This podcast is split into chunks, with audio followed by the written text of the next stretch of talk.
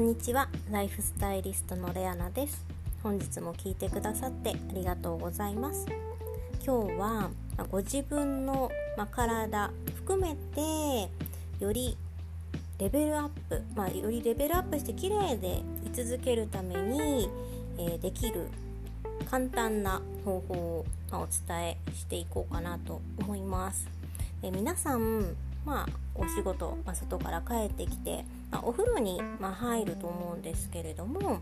その時にもうぜひやっていただきたいなと思うことがあります。まあ、それは、まあ、体洗いますよね洗う時にでいいんですけれどもあの自分の体にもう話しかけてあげるとあの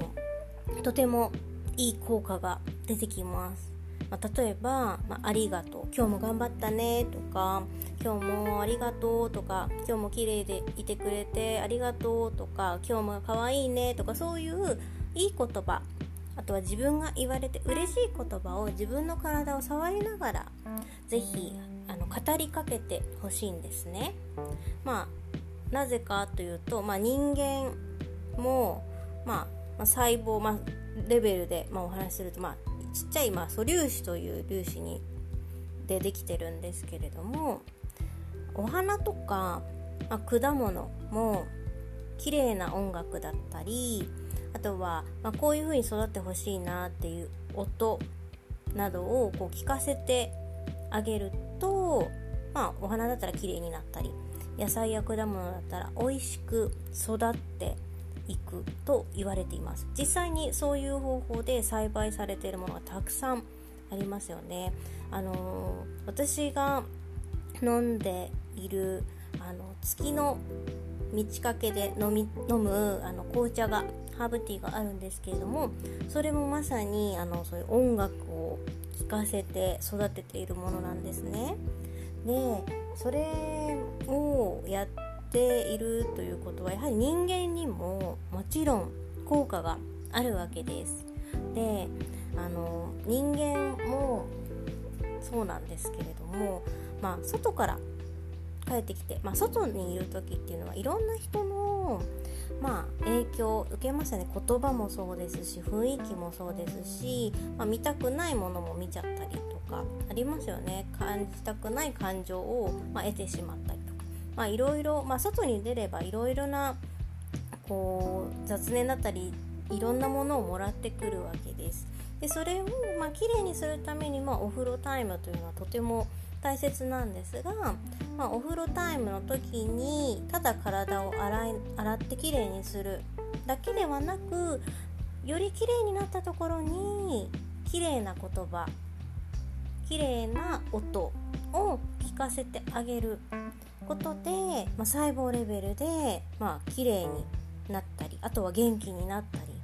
そういう効果をやっぱりもたらしてくれるんですね。で特にあの人間なので感情に波があると思うんです。楽しいなとか嬉しいなって思う時もあれば例えばお仕事で今日はちょっと失敗しちゃったなとかあこうしとけばよかったなっていう後悔だったりとか、まあ、反省をする日もあると思うんですでそういう時こそ、まあ、自分で自分をこう回復させてあげれるそういう習慣だったりそういうメンテナンス方法を知っておくと極端にこうモチベーションが下がったり気持ちがこう沈み続けたりするっていうことを、まあ、回避することができるようになるんですね。でそういういい言葉をかけ続けてあげることで前言葉のあのお話もしましたけれどもやっぱり自分が発する言葉っていうのは自分が最初に聞くのでやはりいい言葉をいっぱい聞かせてあげるのがやっぱりベストだと思うんです。なので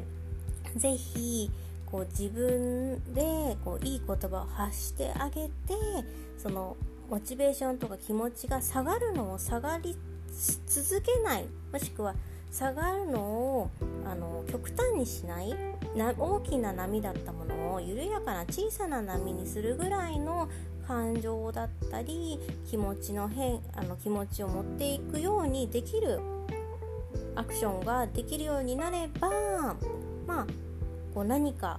大変なことが起こった時も一瞬だけちょっと悔しいなとか悲しいなというそういう気持ちが起こったとしてもすぐ回復することができるようになってくるんですね。でそれをあの続けてあげることであの変な感情に振り回されることもなく常に、まあ、穏やかな気持ちでいたり、まあ、ニュートラルな状態でいられたりそういうことをあのし続けることができるようになります。なのであのやはり感情の振れ幅が大きければ大きいほどやっぱり疲れやすいんですよね。でそれをやっぱり避けるためにも是非自分の体を触りながら今日も一日ありがとうとか今日も一日頑張ったねとか今日も可愛いよとかそういう言葉をぜひぜひ浴びてみてくださいであのお風呂入りながらがいいんですけれどももしお風呂入りながらでも何も考えたくないとかあれば、まあ、お風呂入ってで、まあ、出た後に、まあ、ボディクリームとかボディオイルとかもし塗るようなことがあればあのぜひそういう体を触りながらぜひ